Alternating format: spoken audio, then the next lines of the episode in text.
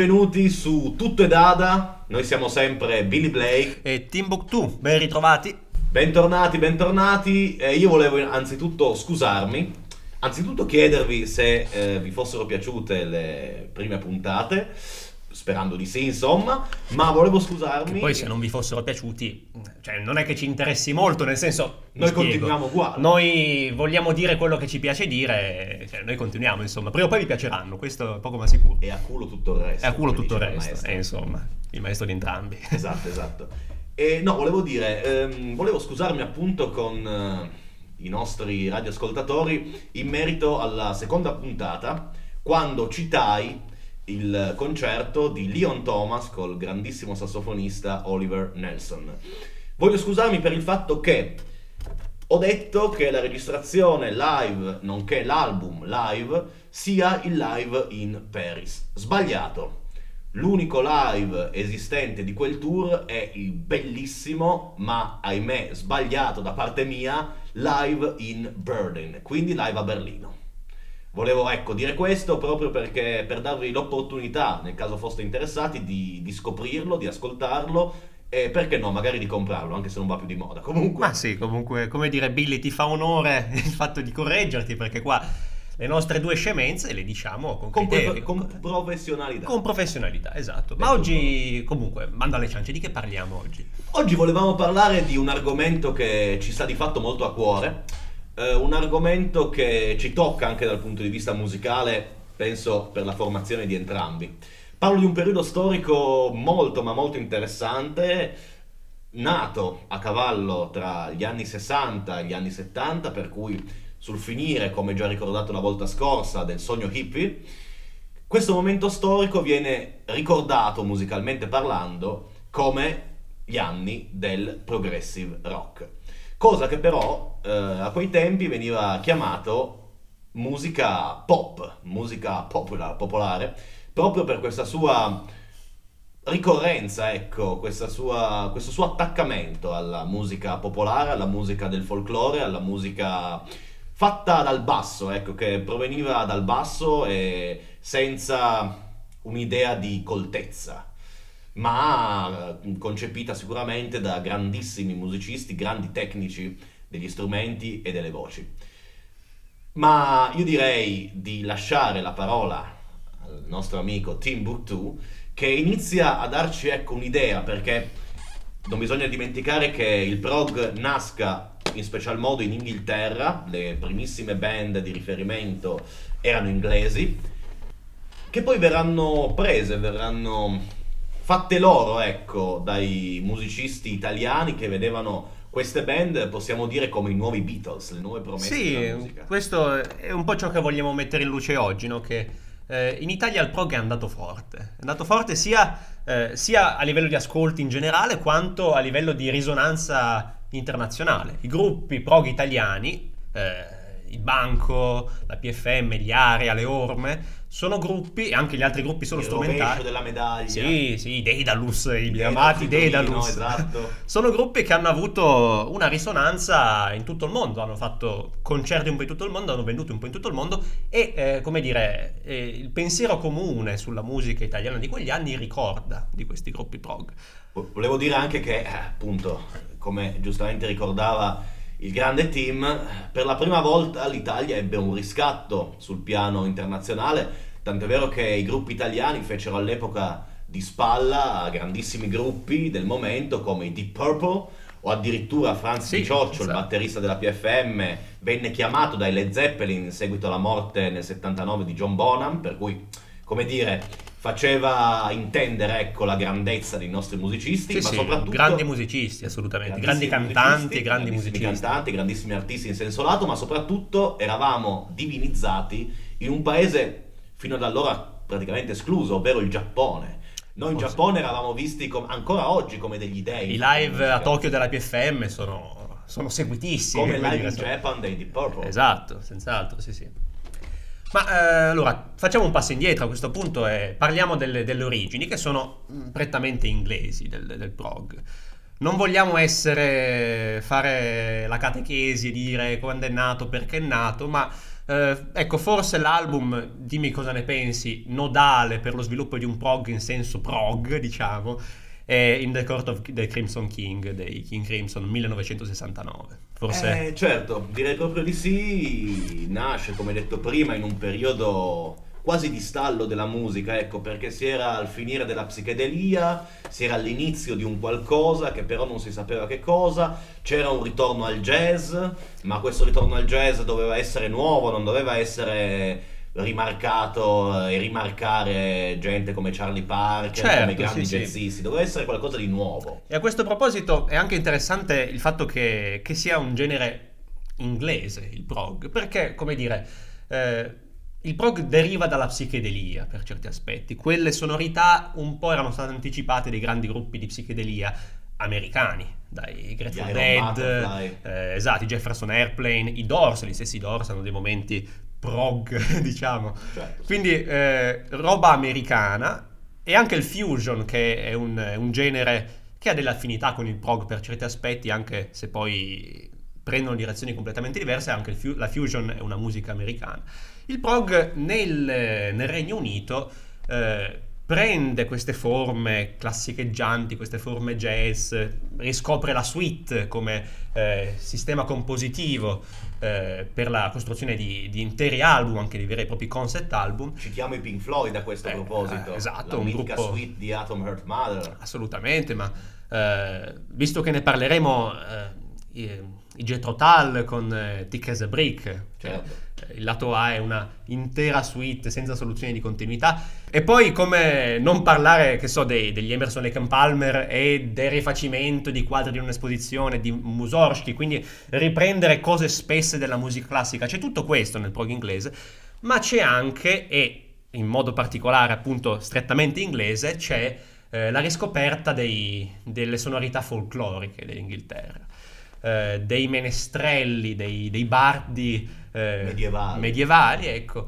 E a questo proposito oggi si parla del Jethro Tull, si parla di questo gruppo eh, che è un po' mh, il gruppo di Ian Anderson, nel senso che ehm, si tratta di una personalità molto, come dire, soverchiante, molto istrionica, attorno a cui orbitavano in momenti diversi diversi grandi musicisti, eh, alcuni rimasti per poco tempo, come Tony Iommi, non so, che Certo, poi certo. divenne il... io- Black Sabbath. Black Sabbath, insomma, lo amo molto. E non diresti che, un- che sia un chitarrista prog, però iniziò con- per pochi mesi con i Jethro Tull, poi arrivò Martin Lancelot Barre, che è un grandissimo chitarrista, ma anche grandi batteristi come Clive Bunker, insomma, eh, grandi musicisti attorno a questa personalità creatrice che era Ian Anderson.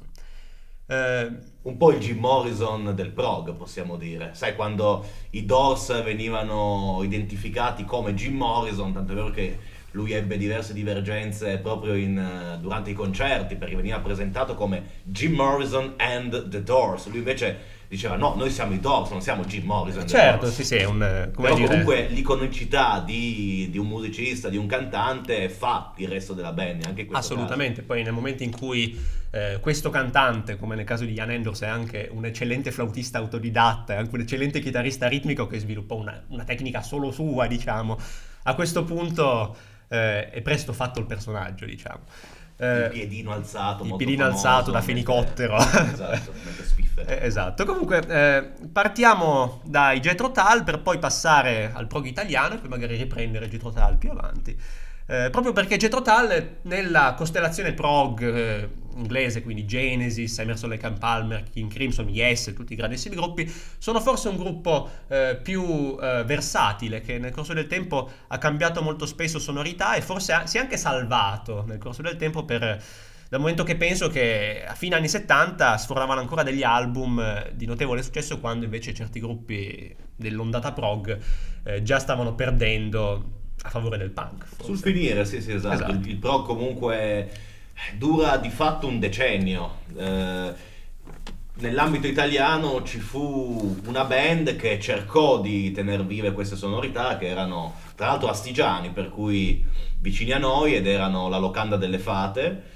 eh, con il mitico Leonardo Sasso alla voce, eccetera, eccetera, eccetera, che sfornano il primo album nel 77 proprio al finire. Infatti, si visse in un periodo di puro sgomento perché uscirsene con un album del genere quando ormai eh, Alan Sorrenti, per dire, Eh, sì. grande esponente del prog italiano, si era già dato ai figli delle stelle, quindi si era un po', diciamo, Sì, venduto sì, alla hanno- casa discografica, le sonorità più disco, più, più ballabili, più da discoteca, ecco. Sì, erano degli, degli ultimi, come dire, canti de- sì. del cigno, diciamo, di un, di un genere che fu davvero importante nella prima metà degli anni 70. E insomma, andiamo all'ascolto perché è già dieci minuti che stiamo parlando, e insomma, questo sia di monito per eh, i prossimi spezzoni, diciamo.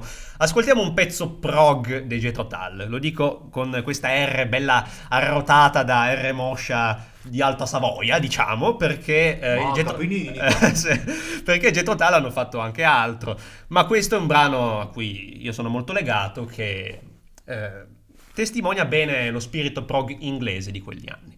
Ascoltiamo Cold Wind to Valhalla.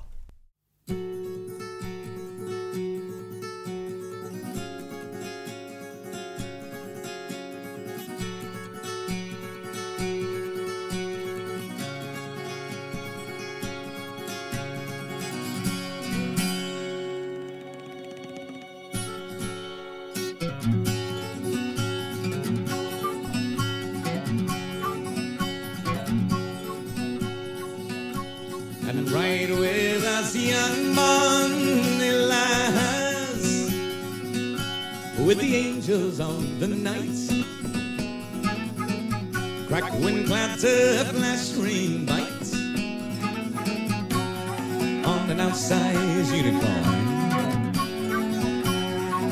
Rough shot winging sky blue flight.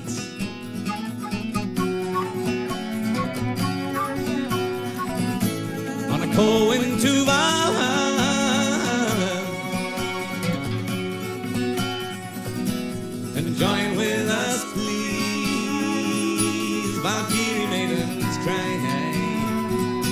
above the winds of Valhalla. Breakfast with the gods, night angels serve with ice-bound majesty. Frozen flaking fish on earth in a cup of silver liquid fire. Moonjet ray beams split ceilings, swerve.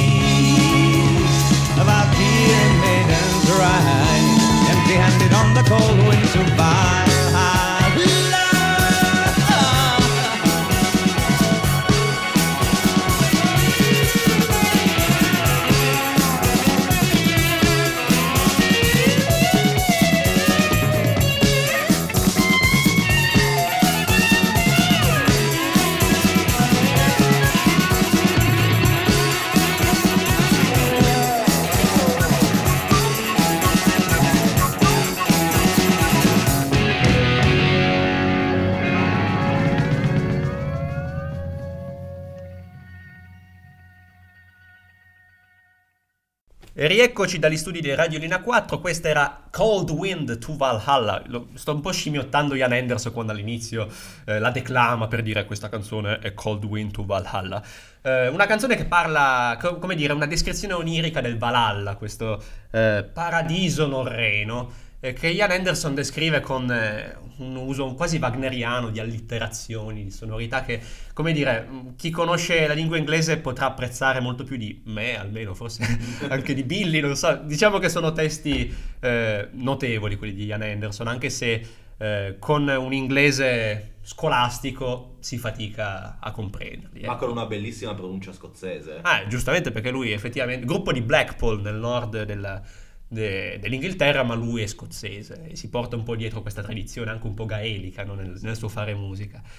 Cold Wind to Valhalla, album The Mistral Gallery, la galleria del menestrello, quindi insomma, Già fa intendere. eh, già fa intendere, esatto, 1975, un album eh, in cui i Jethro Tull hanno già superato la fase un po' più blues rock delle origini e in cui si stanno indirizzando sempre di più verso un prog eh, prototipico. Ecco. Poi non sarà eh, la costante della loro carriera, poi cambieranno ancora orizzonti e lo vedremo. Eh, ma certamente è un album diverso rispetto al celeberrimo Aqualung e anche a Tika Brick, i due forse massimi vertici di questa band, in cui eh, soprattutto in Aqualung ci sono delle sonorità più, più alla portata per certi aspetti. A questo proposito bisogna dire che, che Martin Barre è un chitarrista eh, con un sound inconfondibile e molto, anche molto semplice nel senso migliore, no? con una distorsione chiara, con delle frasi chiare, quindi Cristallina. cristallino, cristallino. E io volevo in questo momento dire che eh, vi consiglio, parlando appunto, citando Equalon, citando Thick as a Brick, eccetera, vi consiglio la rimasterizzazione di Steven Wilson. Steven Wilson è un personaggio che nel tempo rimasterizzò molti album eh, della scena prog, ad esempio rimasterizzò gli album dei Gentle Giant, eh, ma anche dei Grateful Dead e anche appunto dei Jethro Tull. E io penso che le masterizzazioni, adesso non so se eh, Sì, sì. Tu sia Ho d'accordo, presente, ho ben presente. penso, spero che tu sia d'accordo con me nell'affermare che siano le migliori masterizzazioni di sempre. Sì, il suono è pulito, il suono è bello pieno, gli elementi sono tutti così, emergono ecco nella loro sfera di unicità. Sì, oltretutto ehm, in questi remastered, in queste rimasterizzazioni troviamo spesso delle bonus track, insomma delle, delle tracce che non erano finite nell'album al tempo dell'uscita, ma che eh, vengono rese disponibili in queste rimasterizzazioni. Ma anche alternative takes, di conseguenza versioni che differiscono Sì, dalle- esatto, da esatto, quelle quindi- diciamo principali, da quelle poi apparse sul disco. Sì, sì, esatto, come dire, il lavoro non finisce lì nel momento in cui fai l'album, Eh, c'è un- una, lunga, una lunga storia attraverso cui si sviluppa la ricezione delle canzoni. Eh, facciamo il salto verso il prog italiano per spostarci un po' avanti. E spostiamoci in Italia allora. Spostiamoci in Italia che come detto prima è il paese che vede nell'Inghilterra la nuova terra promessa, la nuova terra santa, musicalmente parlando.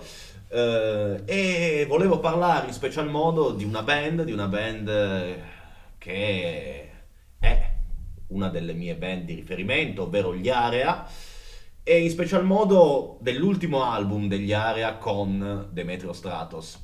Poi fecero ancora un altro album.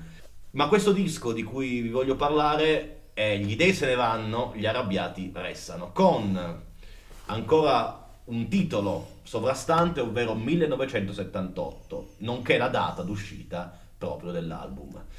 1978, un anno decisamente caldo, un anno importante, un anno chiave nella storia politico-sociale, non solo italiana, che gli Area cercano di mettere in musica e, e soprattutto con vari riferimenti che poi andremo a vedere colti, letterali, eh, storici, comunque di derivazione, ecco. Eh, non sono mai le storie degli Area prettamente inventate di fantasia, hanno sempre un rimando Uno a una sfondo, sfera, sì, uno sfondo, esatto, uno sfondo politico, sociale, uno sfondo anche quasi esotico, etnico, che riporti alla mente determinati momenti. Senz'altro. In questo gli Area si differenziano, secondo me, da altri gruppi di prog italiano per eh, soprattutto pensavo in questo momento al- all'aderenza alla politica, al- all'impegno politico che eh, distinguono da altri gruppi italiani e di base anche dalla maggior parte dei gruppi britannici, in cui la questione del- dell'impegno eh, del 77 no, era- era- non c'era, o meglio, verrà presa da- dalla musica punk e non certo dalla musica prog. Assolutamente sì, beh, eh, lo stesso Patrizio Fariselli, tastierista degli Area, insistette molto eh, sul eh, sottotitolo ecco, che gli Area avevano. Gli Area infatti si presentavano come Area e poi piccolo sotto International Popular Group. Quindi loro insistevano su questa, veniva chiamata da Fariselli stesso, questo internazionalismo proletario, per cui un mondo di unione di fratelli, unione di persone che si riconoscono eh, quasi in un unico individuo, si riconoscono appunto eh, agli occhi di tutti come senza distinzioni, senza razze, senza colori. Io direi allora di passare direttamente ad ascoltarci la prima traccia, la traccia d'apertura di questo 1978, gli dei se ne vanno, gli arrabbiati restano. La traccia in questione è Il bandito del deserto. Area.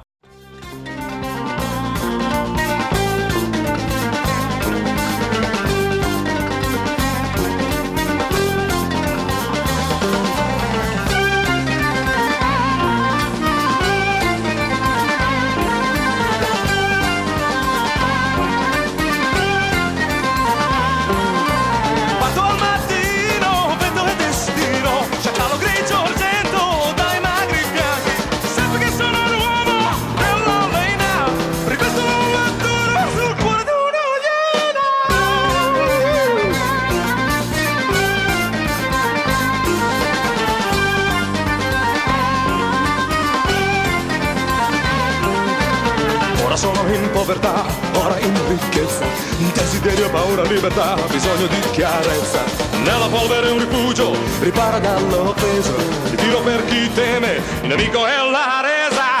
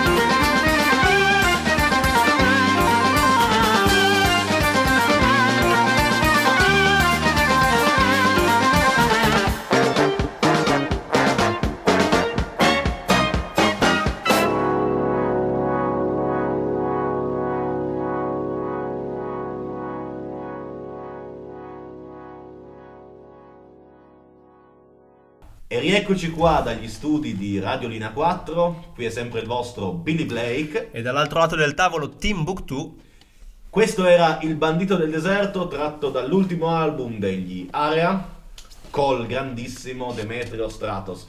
Ora Demetrio Stratos, come detto prima, è un grandissimo esploratore dal punto di vista vocale, un grandissimo artista in questo senso. Eh, fu uno dei, dei più grandi eh, musicisti che si misero in relazione con l'apparato vocale, soprattutto nel provare a suonare la voce, a cantare, si diceva la voce. L'avete Eh, sentito molto bene in questo brano, peraltro. l'avreste sentito- Eh, straordinari doti vocali. E in generale Demetrio è anche stato uno capace di, di unire il colto col popolare, no? Di Certamente, unire i, certamente. pubblici, i pubblici, diciamo. Certamente, beh, eh, poi lui comunque di formazione greca ehm, fece anche alcune canzoni in lingua greca, penso ad esempio ad alcune nell'album Maledetti, ma Cometa Rossa nell'album eh, Caution Area 1974, tra l'altro l'album che vide Ares Tavolazzi entrare nel gruppo e per surclassare quasi Patrick Givas che poi entrerà nella PFM, ma eh, negli dei se ne vanno, gli arrabbiati restano, troviamo dei nuovi area. Innanzitutto gli area che si dissociano dalla Cramps Record, la- l'etichetta di Gianni Sassi, forse uno dei più visionari discografici della, della storia, colui che scoprì ad esempio Finardi, che scoprì eh, gli area stessi, eh, che, pubblicò, che pubblicò ad esempio molti brani del punk, punk bolognese, penso ad esempio alle Candeggina Gang con Eh. Joe Squillo, Io sono cattiva, no? Sì, Era- sì. Ne una- parlavamo qualche giorno fa di, di queste pietre fa. miliari, insomma, perché tali sono. Tali sono, esatto, del, del linguaggio giovanile.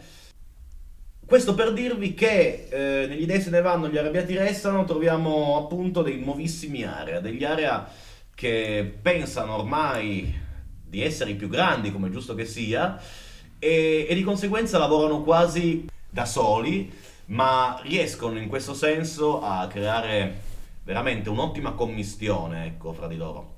Volevo presentare anzitutto la band, vediamo Demetrio Stratos chiaramente alla voce, Patrizio Fariselli alle tastiere, Giulio Capiozzo, il mai dimenticato, alla batteria e Ares Tavolazzi al basso. Una parola voglio dire su Ares Tavolazzi in relazione con questo ultimo album, col grandissimo Demetrio, il fatto che nel brano che avete appena sentito, ovvero Il bandito del deserto, Ares riesce a restituire una linea di basso veramente formidabile. Ed è anche interessante il missaggio, penso che questo sia l'album meglio missato degli Area, e, e quindi più apprezzabile anche da questo punto di vista, un, un punto di vista mirato alla ricerca propria così del restituire una buona visuale sonora, ecco, di tutti. Sì, questa cosa ritorna un po' in queste nostre prime puntate, no? la questione del, del mixaggio, del montaggio, del- dell'editing, diciamo, del- degli album. Abbiamo parlato prima delle rimasterizzazioni, no? Di Steven Wilson. Eh, esatto. Eh, tempo fa parlavamo di, di Brian Eno, no? quindi della- di- dell'importanza di un buon produttore. E per dire buono, insomma, stiamo usando un eufemismo, insomma. Parleremo più avanti del punk, e già solo i Clash, non so, ti andrebbe a parlare, di parlare dei Clash, magari nei prossimi episodi potremmo inventarci qualcosa. Ma guarda, io ti direi, i Clash sono solo una delle altre mie band di riferimento, Ma per sai- cui non so se Esatto. fossi così... Mi trovi, mi trovi sulla stessa Mm. lunghezza d'onda, quindi... Io penserei più a Giovanotti. Ma allora parleremo di Giovanotti Ah, e ok. più avanti dei Clash. Ed ogni modo i Clash. Gli ultimi degli ultimi, Eh, esatto, tra, tra un album e l'altro, tra il primo e il secondo in particolare, i Clash cambiano notevolmente la produzione. E questo si sente e anche trasmette un'idea diversa della musica. Sì, ma non anticipare troppo. non anticipiamo. poi, eh, non Tanto parliamo di Giovanotti, abbiamo detto. Eh, Ciao esatto. Giova. Ciao Giova, grazie di esistere. Bellissima Che tra- l'altro Giovanotti, che tra l'altro Giovanotti apprezza Sandinista, ha fatto anche un video in cui spiega Sandinista e dice questo è il miglior album della storia. Ma io personalmente, cioè, a parte il- l'elogio sandinista, amo molto Giovanotti come personaggio. Ah, forse ok. ho imparato ad amarlo, non lo so. La serie Non voglio cambiare pianeta, in cui lui si fa in bicicletta al Cile, tanta roba secondo me. Un po' tipo Che Guevara, no? eh, esatto, i diari della motocicletta, sì sì. Ma Uh. torniamo agli area, torniamo agli area e voglio presentarvi un altro pezzo tratto dall'ormai pluricitato Gli dei se ne vanno, gli arrabbiati restano. Questo brano si intitola Hommage a Violette Nozière, un brano forse più da 45 giri, un brano forse più da hit parade rispetto alla produzione degli area, ma non per questo meno d'impatto, anzi, proprio perché le sonorità certo sono più semplici, sono più comuni e più adatte, ripeto, ad un pubblico più vasto, Troviamo però sempre degli ottimi musicisti e un'ottima interpretazione cantata. Tra l'altro questo brano, non l'ho detto, è dedicato a una figura, una figura di una giovane, Violette Nosier, che nel 1933 viene imputata di parricidio ehm, perché appunto uccise suo padre e lei come mezzo ecco, per discolparsi disse che l'uccise eh, in seguito alle violenze sessuali a suo carico e che premeditò anche di uccidere la madre, ma poi non lo fece perché di fatto non disse niente a queste, a queste violenze. Poi venne assolta, eccetera, eccetera. Non venne. Sì, non venne divenne, mi pare, lo sai meglio di me, un, un simbolo per... Divenne un simbolo, per- specialmente per i surrealisti. Esatto, c'erano dei poemi di Breton, peraltro. Su, Certamente, anche Breton. Nosier, Sì, sì. È un po', ecco, diventa famosa per eh, quest'aura, no, dell'andar contro al dogma familiare, dogma pressoché borghese. Sì, sì, una lotta contro la tirannide, assolutamente, Esatto, esatto. peraltro al eh, patriarcato. di genere, esatto. Certo. Non ho detto una cosa, però prima, adesso lo so che voi Stiamo sentire... facendo crescere l'attenzione, la il brano, voglia. ma io vi vi devo dire queste cose qua, vi devo dire che Il bandito del deserto, il primo brano degli Are che abbiamo sentito, ha una bellissima citazione, ovvero il brano è tratto da una casira, ovvero una raccolta poetica di un certo Al-Shanfara. Al-Shanfara era un brigante che visse in Arabia nell'epoca pre-maomettiana e mh, questo signore venne di fatto cacciato dalla sua tribù, di conseguenza promise a tutti che prima di morire avrebbe ucciso 100 uomini. Mm. La leggenda vuole che ne uccise 99 Ah. prima di cadere in un'imboscata. Cavolo, insomma. Ma il finale qual è? Il finale è che il suo teschio, quasi disseppellito, addirittura non seppellito, perché poi lì si buttavano le ossa nella sabbia, Dove capitava? dove insomma. capitava in fosse comuni improvvisate, il teschio riaffiorando dalla sabbia fece cadere e ferire a morte un centesimo individuo. Quindi di fatto lui compì Eh, questa profezia. belli- non la sapevo questa storia, niente male, insomma. Abbiamo detto prima che gli Ari hanno questi, questi testi dal sapore etnico, ritaleggiante, e questa roba di cui ci stiamo... Certamente, soprattutto il bandito del deserto, così come quella che ora andremo asse- a sentire, ovvero Hommage a Violette Nosier, sono entrambe accreditate all'unico Demetrio Stratos. Di conseguenza qui vediamo un cantante, un bravissimo e ottimo ricercatore, un grandissimo esponente del suo genere, ma soprattutto una persona più che colta e più che intelligente. Questa è Hommage a Violette Nosier, gli Area, ultimo album, 1978, gli dei se ne vanno, gli arrabbiati restano.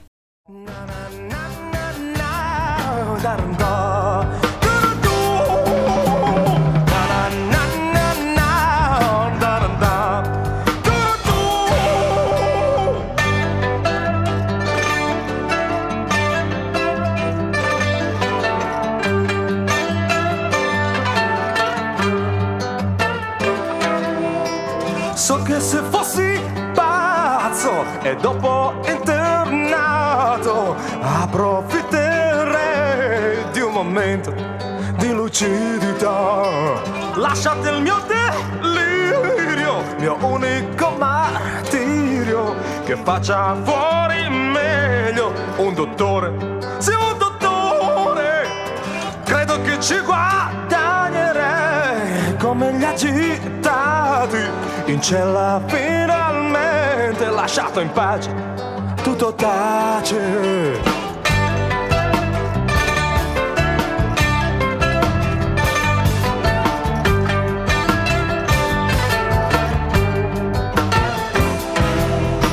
So che se fossi pazzo e dopo internato approfitterei di un momento lucidità. Lasciate il mio delirio, mio unico martirio, che faccia fuori meglio un dottore. Sì, un dottore, credo che ci guadagnerei come gli agitati in cella finalmente lasciato in pace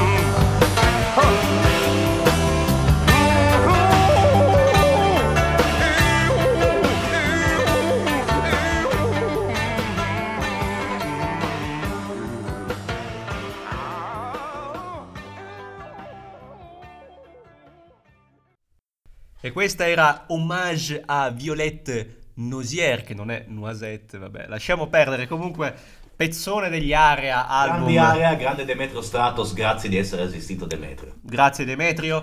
Torniamo al- alla British, non Invasion, ma al British La Prog. Perché, insomma, in quest'album il- l'anno 1978 campa in modo possente fin dal, dal titolo, ecco. E in quell'anno esce un album importante di Jethro Tull con cui siamo partiti, diciamo.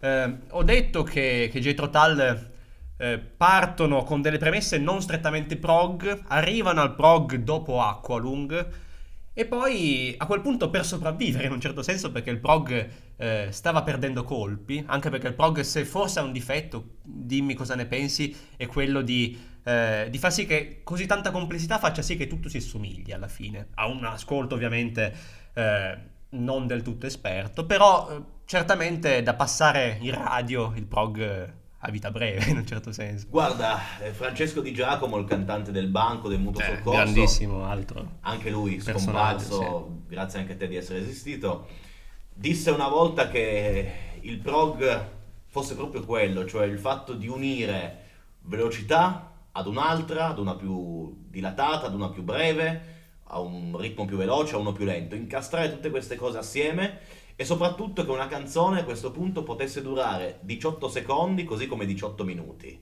Ed è un po' questo il fatto, cioè chiaramente eh, all'epoca il prog passava soltanto nelle radio libere, non certo in quelle ministeriali o in quelle direttamente statali. Proprio per questo, perché una sola canzone prende la Durava- parte di tutta la puntata. Era una suite, come abbiamo detto Era una all'inizio. suite, eh. esattamente. Il rimando classico c'è sempre.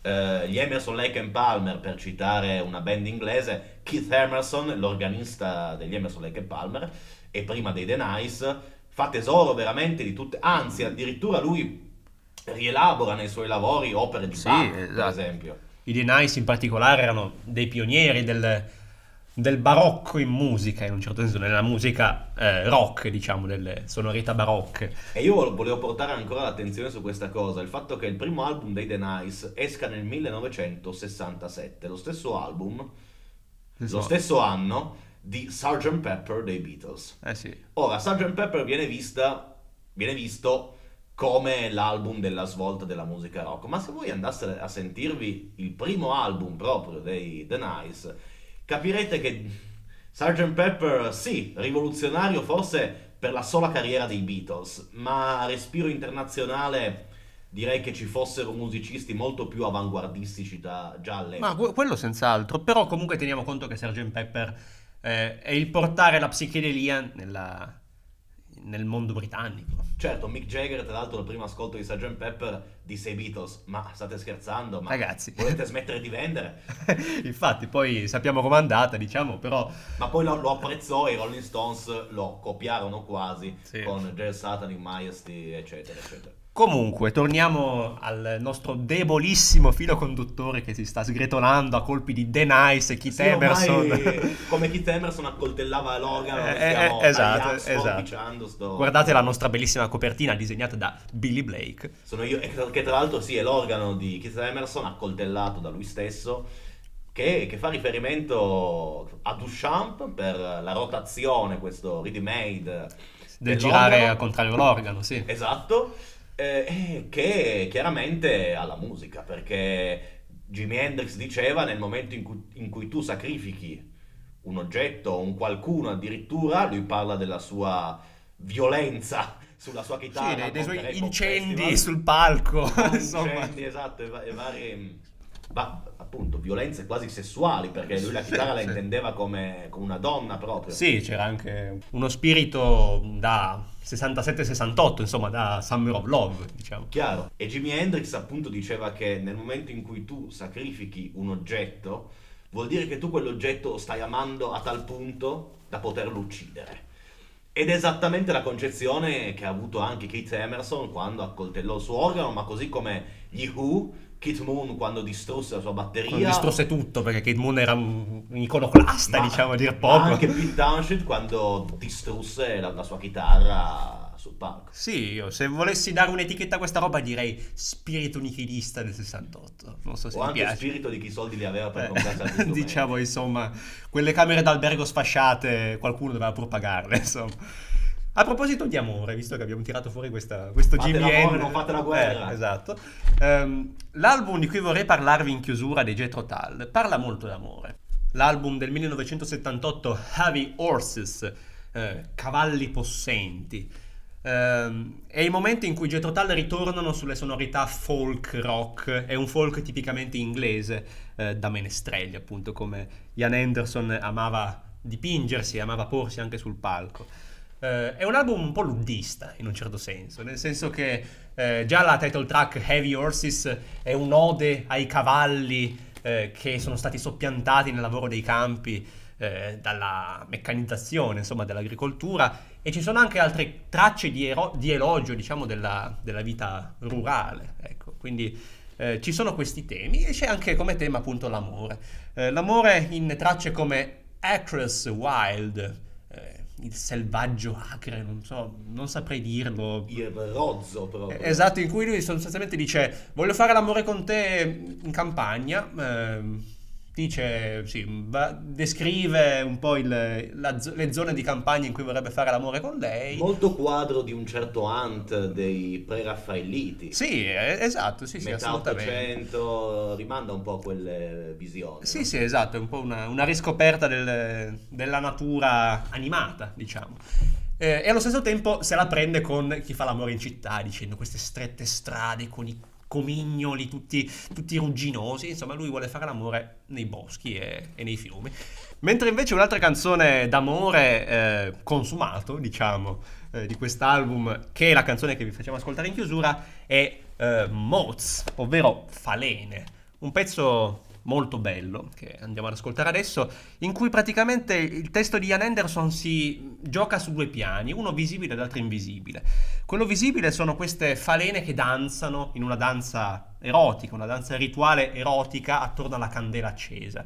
La Una notte danza rituale, fallica. eh, insomma, eh, insomma, siamo eh, a fine primavera e sale la voglia, diciamo, e, e le falene ruotano intorno a questa candela accesa. Sullo sfondo eh, si consuma un rapporto sessuale, ma eh, lo sguardo dei Jethro Tull non, non si sposta mai, non è che ti va a raccontare com'è andata, insomma, resta sulle falene.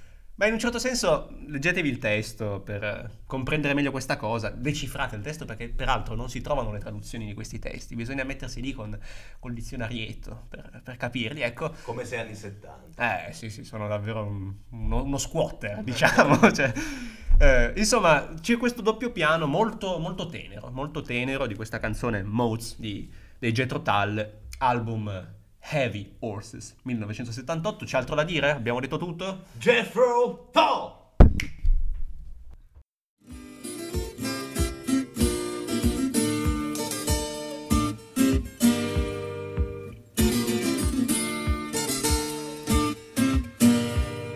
Oh, the leaded window opened. A tremble the dancing candle of summer. Suicidal came. Oh, suicidal came and the new breeze chattered. In its Maybach tenderness sending water lilies sailing. As she turned to get a dress and the long night awakened. We saw the powdered wings circling out tomorrows. In the weary month of spring, chasing shadows slipping in the magic lantern slide. Reaches out the.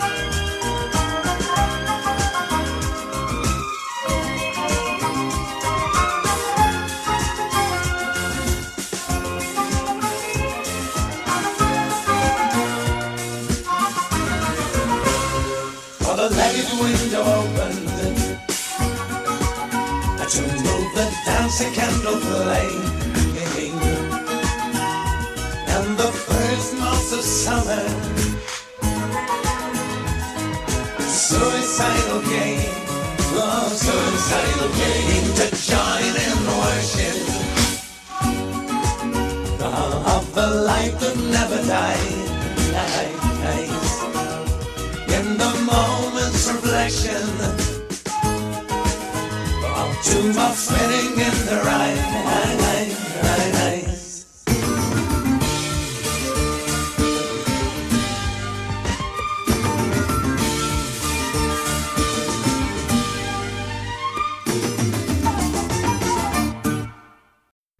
con questo pezzo di Jet Total Moats, tutte dada vi saluta per la puntata di oggi. Io sono sempre Timbuktu. E qua Billy Blake, buona serata e buone cose alla prossima. Alla prossima, ciao!